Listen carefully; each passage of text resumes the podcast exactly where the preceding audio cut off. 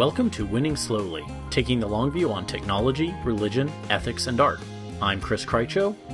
And I'm Stephen Carradini. And today we're going to talk about Elon Musk.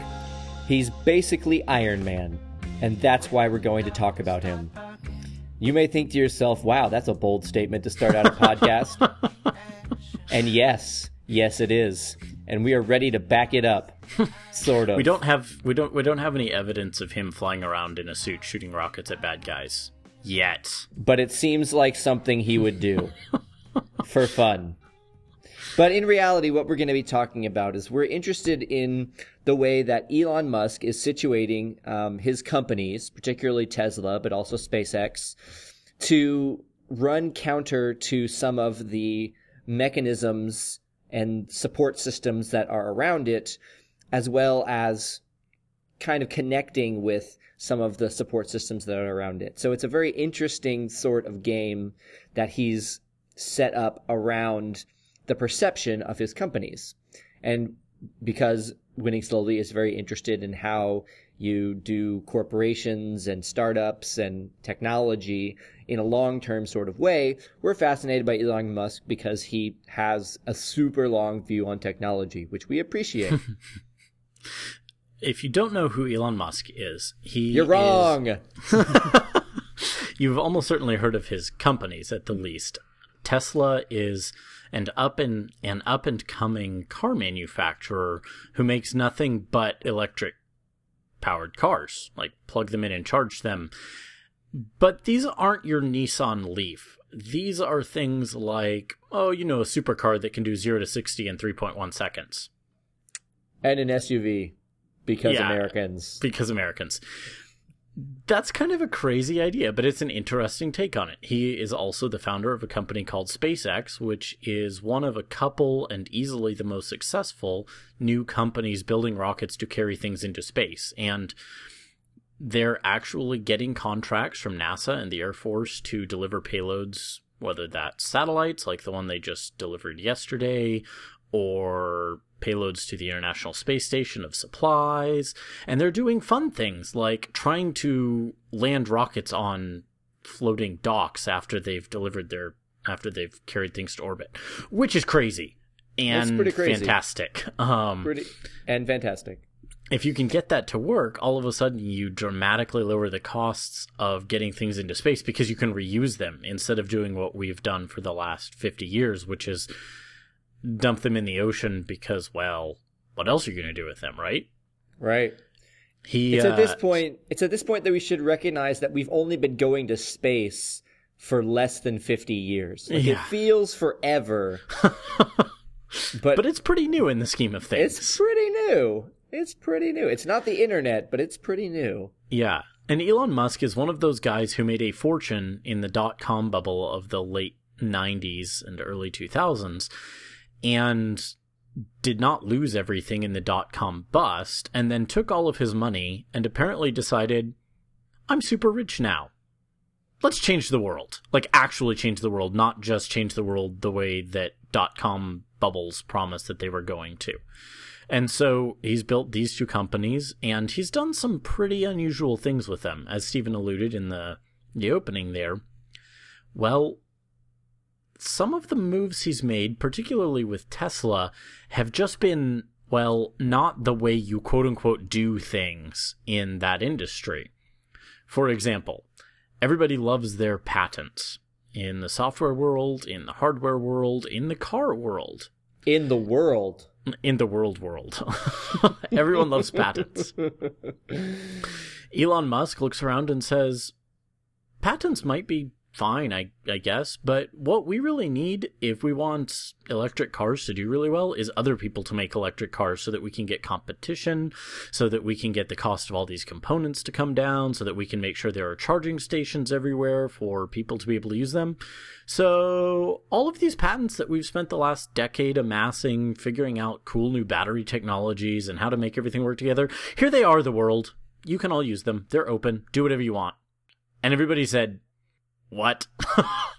I remember when they made the announcement, they he has a flair for the dramatic. They listed all of the the patents and then they printed out all of the patents in paper form and like pasted them on a big wall and they like show i'm pretty sure this was them but they just there was this big picture of this wall and they were like these are all free now which is like totally useless but a great pr move He's good at those.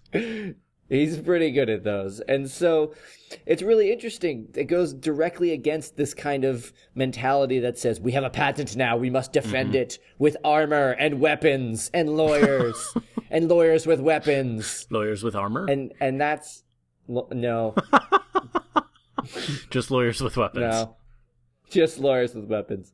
Um, and so it, it's interesting to us that he said, in the long scheme of things, having people be able to compete with me is a really good idea because then this will institutionalize this sort of practice. So it will be normal to have your neighbor have an electric car more so than the Leaf, which is currently, I mean, it is, yes, an ecological statement, but it's more a status statement.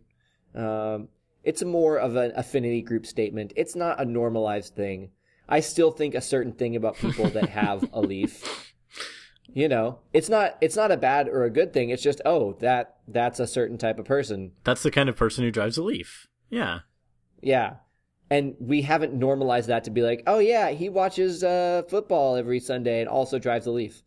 Um, like we haven't normalized it to that point. In large part because if you look at a Leaf, you think that's a very interesting shape of car. And in general, there's been kind of a tendency before Tesla to appeal to certain hipster ish uh, sensibilities with the electric cars. And there there are good reasons for that because those things culturally have tended to align with certain kinds of concerns about the environment and so on. Tesla is taking exactly the opposite tack and saying, I'm going to make this cool. I'm going to make this car cool like a supercar cool and make everybody want one. And oh, by the way, do it with electricity. Yeah. So so far we have a a young, intelligent, super connected, wealthy, debonair, forward thinking technology visionary. Does this sound like anyone to you? Does this sound like anyone to you? I mean, I mean, it's either Iron Man or Batman, and he doesn't seem the brooding punch people in the middle of the night type. So It really, really doesn't. really doesn't. But so that's that's what's really interesting to us is that through all of this, Elon Musk comes off as a totally normal dude. Like there is a flair for the dramatic. There is this sort of you know debonair, suave, Tech Valley sort of aura. But once you get past like what the media affords to him, which is a lot of things, he just kind of seems like a dude who's like, "Isn't this a great idea? This is a great idea. It's so much fun. I love everything. guys, this is we should go to. Mars because we can. Guys, we could do it. We could do it. It's gonna be great." So that's really interesting to us because that goes against a lot of what the kind of narratives that media spin up about um, about Tech Valley, Silicon Valley startups, as well as the kind of cult of personality that develops around individual people. Now, not to say that there isn't a cult of personality around him, because there certainly is, and we're part of it right We're now. making jokes that he's Um, actually Iron Man. I mean, we're we're definitely part of that cult of personality, but it's a very different sort of way of perceiving than someone like Steve Ballmer or uh, Steve Jobs or any of these titans of industry that have, or even Jony Ive, who has a very different sort of aura appreciated to him and to them. So that's that's interesting from one perspective. From another perspective, even though Tesla has this amazing long view business plan, their short term business plan is Elon Musk is really rich. is yeah, it's it's sketchy at best. So they this quarter they lost 108 million dollars, which puts their total losses for the year at somewhere around 300 million dollars. If this were any other company, they would not be a company very long. and so there's there's some element that even though Tesla has the ability to take the long view on things, it's partially because they have a s- absurd amount of capital mm-hmm. with which to do so. Now, that doesn't mean that they are not special because plenty of companies have an absurd amount of capital and don't use the long view in things. But there's a sort of problem that I see with Elon Musk wanting people to compete with him, which is that there's such an aggressive startup cost here that there's not a lot of people that are going to be able to compete with him for a while. Right, except other car companies who, frankly, w- have not shown a ton of interest, but he gave them a kick in the pants with the release of all of those patents because he made it possible for GM or Toyota or whomever else to look and say, it's a lot cheaper for us now to jump in. We don't have to do all of that R&D ourselves and maybe we can couple that to Yep. things we have been working on, etc. The other thing that highlights to me is that here you actually have an example of capitalism in the old sense of the word doing exactly what capitalism is supposed to do.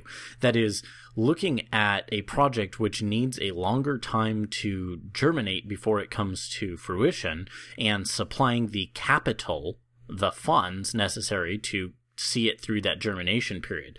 In this case, a lot of that is coming from Elon Musk himself. He also has outside investors who see the potential. But it's a pretty striking contrast to the way capitalism has come to work in the modern Wall Street economy, in that it is not about short term, immediate payoff. And in the tech bubble, that has tended to mean, you know, you've got three to five years, and if you're not getting an exit making us gobs of money, eh, we're not really interested. This is more old school capitalism, where you've got capital supplied to allow somebody to take the long view and build a functioning, profitable company. And that will be profitable for its investors in the long haul. That's the kind of capitalism that we would like to see a lot, lot, lot more of.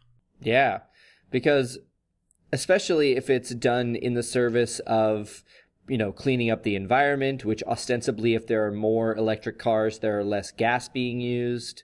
Um, if, you know, if it's done in the service of maybe SpaceX develops into, you know, full fledged space space travel for humans, Woo! and then we go to Mars or we go to the moon, Yes!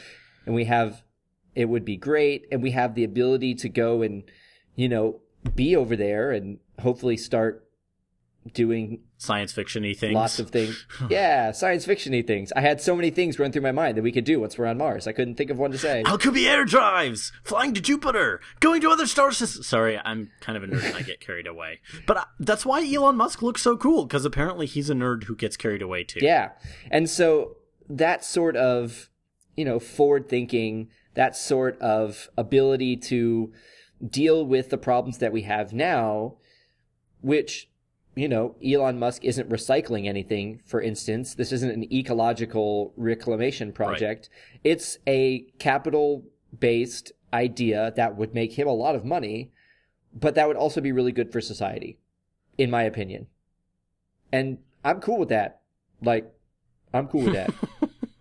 Yeah, I think my personal inclination as a broad free market kind of guy is to say, whenever possible, if we can achieve these kinds of ecologically beneficial ends via the market, that's going to be the most effective and generally the longest lasting because coercion is sometimes necessary. There's no way around that. Sometimes we need to step in and say, this is a big enough deal that, yeah, we need to mandate that everybody do this.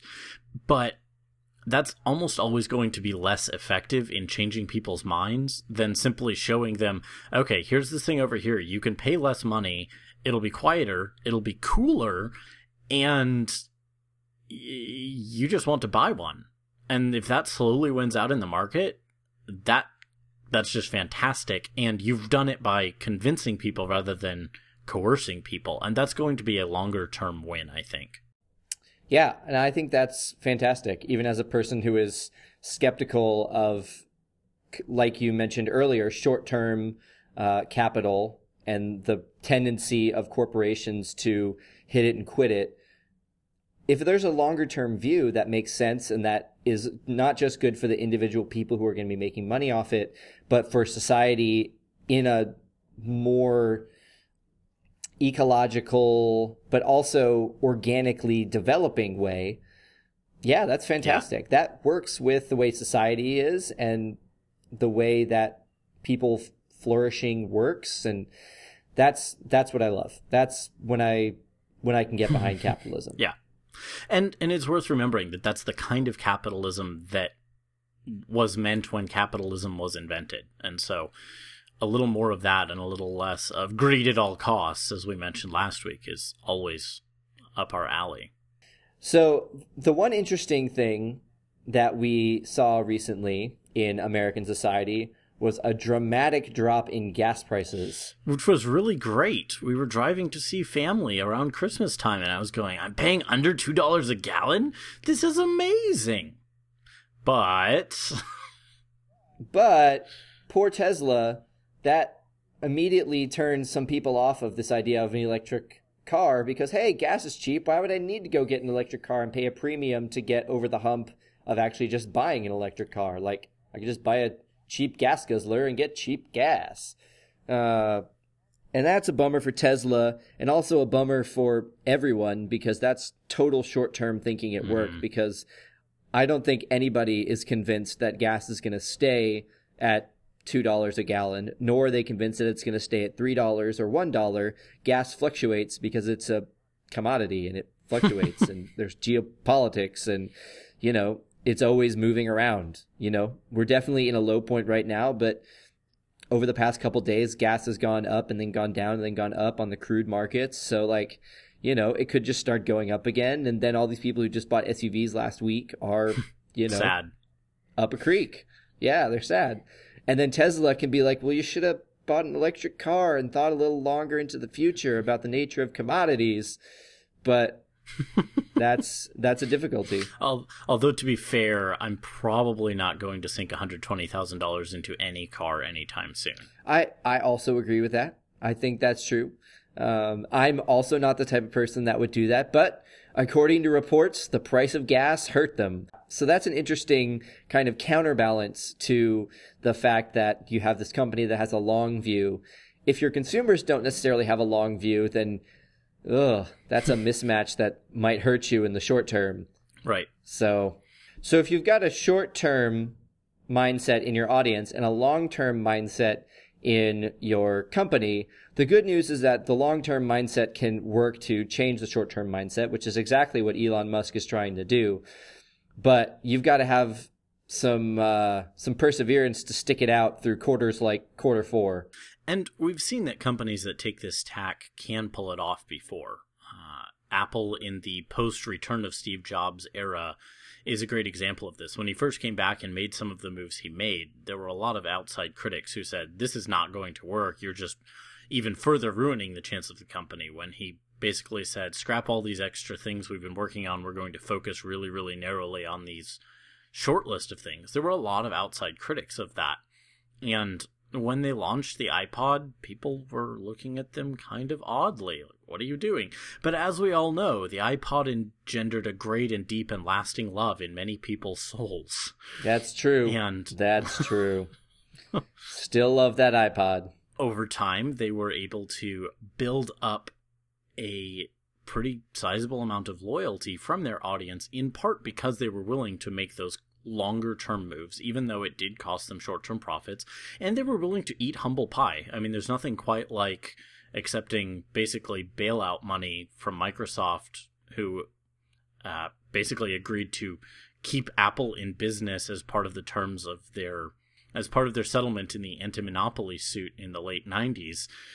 And I mean, they were one of the companies that helped put Apple near to bankruptcy. There's nothing quite like your arch enemy being the ones who bail you out.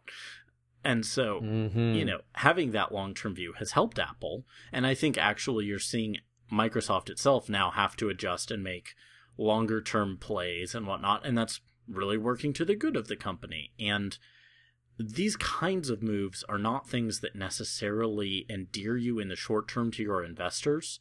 Uh, no one's particularly happy about watching the stop drop, stock drop when you're investing in a publicly traded company. But one of the things that would make Wall Street a much healthier place is if, and what would make Wall Street what it once was, and in theory could be again, which is a benefit to the com- country and a way of actually generating value for the country and the world as a whole, rather than simply as a way of lining financiers' pockets, is to be making those longer term bets rather than the sort of microsecond trading and all of that that's really only oriented on short term profits and orienting again on those longer term capitalism goals. It's kind yeah. of sad to me that capitalism has turned into a word so so disjointed from and so distinct from what it originally meant because we don't really have a good word for that anymore. Yeah, I mean backing or venture capitaling, yeah, that that sort of thing. But yeah, I think you're right that that's part of what causes big disjunctures in the way that people see companies and the way that companies act and the way that products come out and the way that money goes through the system is that if you're oriented around this idea that look like we're all going to eventually get paid. Like let's just make something good while we're doing mm-hmm. it. Or look we're going to get paid and we don't care what happens elsewise. And that's that's a very very different mindset. And that's kind of what Elon Musk is the antithesis of which is he's banking on the fact that he's going to get paid and he's set up his whole company around the idea that if he does it this particular way he will get paid the most. Or perhaps you know well technically definitely we can say that because he's, he gave away the patents. Right. So there's there's an element where he's purposely doing it in a particular way that a lot of companies would never dream of doing it because he thinks this is the best way for him to have the most chance at making money, which is important, I think. Yeah, and I think that we should grant up front that uh, Elon Musk, whatever the nobility of his goals, putting humans in space is a good goal, I think, and helping make ecological change by advancing the the efforts toward electric cars and other more sustainable ways of getting people from point A to B is a good goal. But at the end of the day, he's still a businessman, and we think that's good. We think the kinds of business he's doing here are good. Now, of course, that's not to say he's perfect. We have no idea what the long term track record of Tesla is going to be in terms of how it treats people and its employees and its suppliers and all of that. And we can hope that that will be good. And from the kinds of moves he's yeah. made so far, it looks like it probably will be.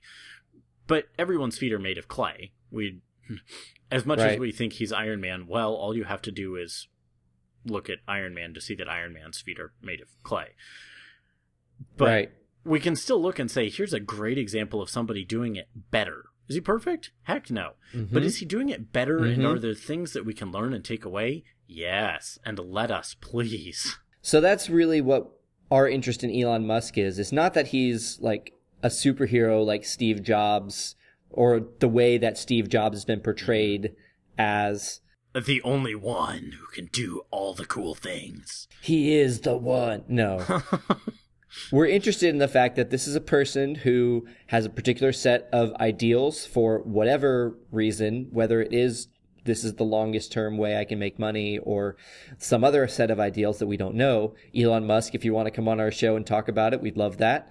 Uh, but it, it appears from the outside, as far as we can know, and as far as journalists have gone to tell us, that he's thinking about how to do it well, how to be a good actor in the world. And that's really all we're asking for is work towards being a good actor towards people you are employing, towards the people you are being uh, supplying, so towards your consumers, and towards you know the general public. That's it's extremely hard to do, but that's really all we're asking.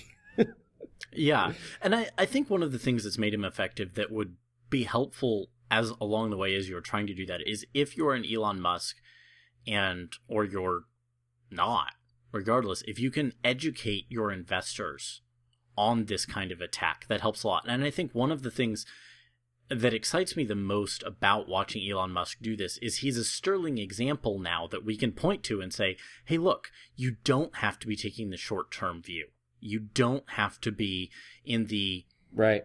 Tomorrow is the most important day in the world, and who cares about next week or next month or next decade? Right. You don't have to take that view to be a successful business person. In fact, doing the opposite, as we say here time and again, can be better.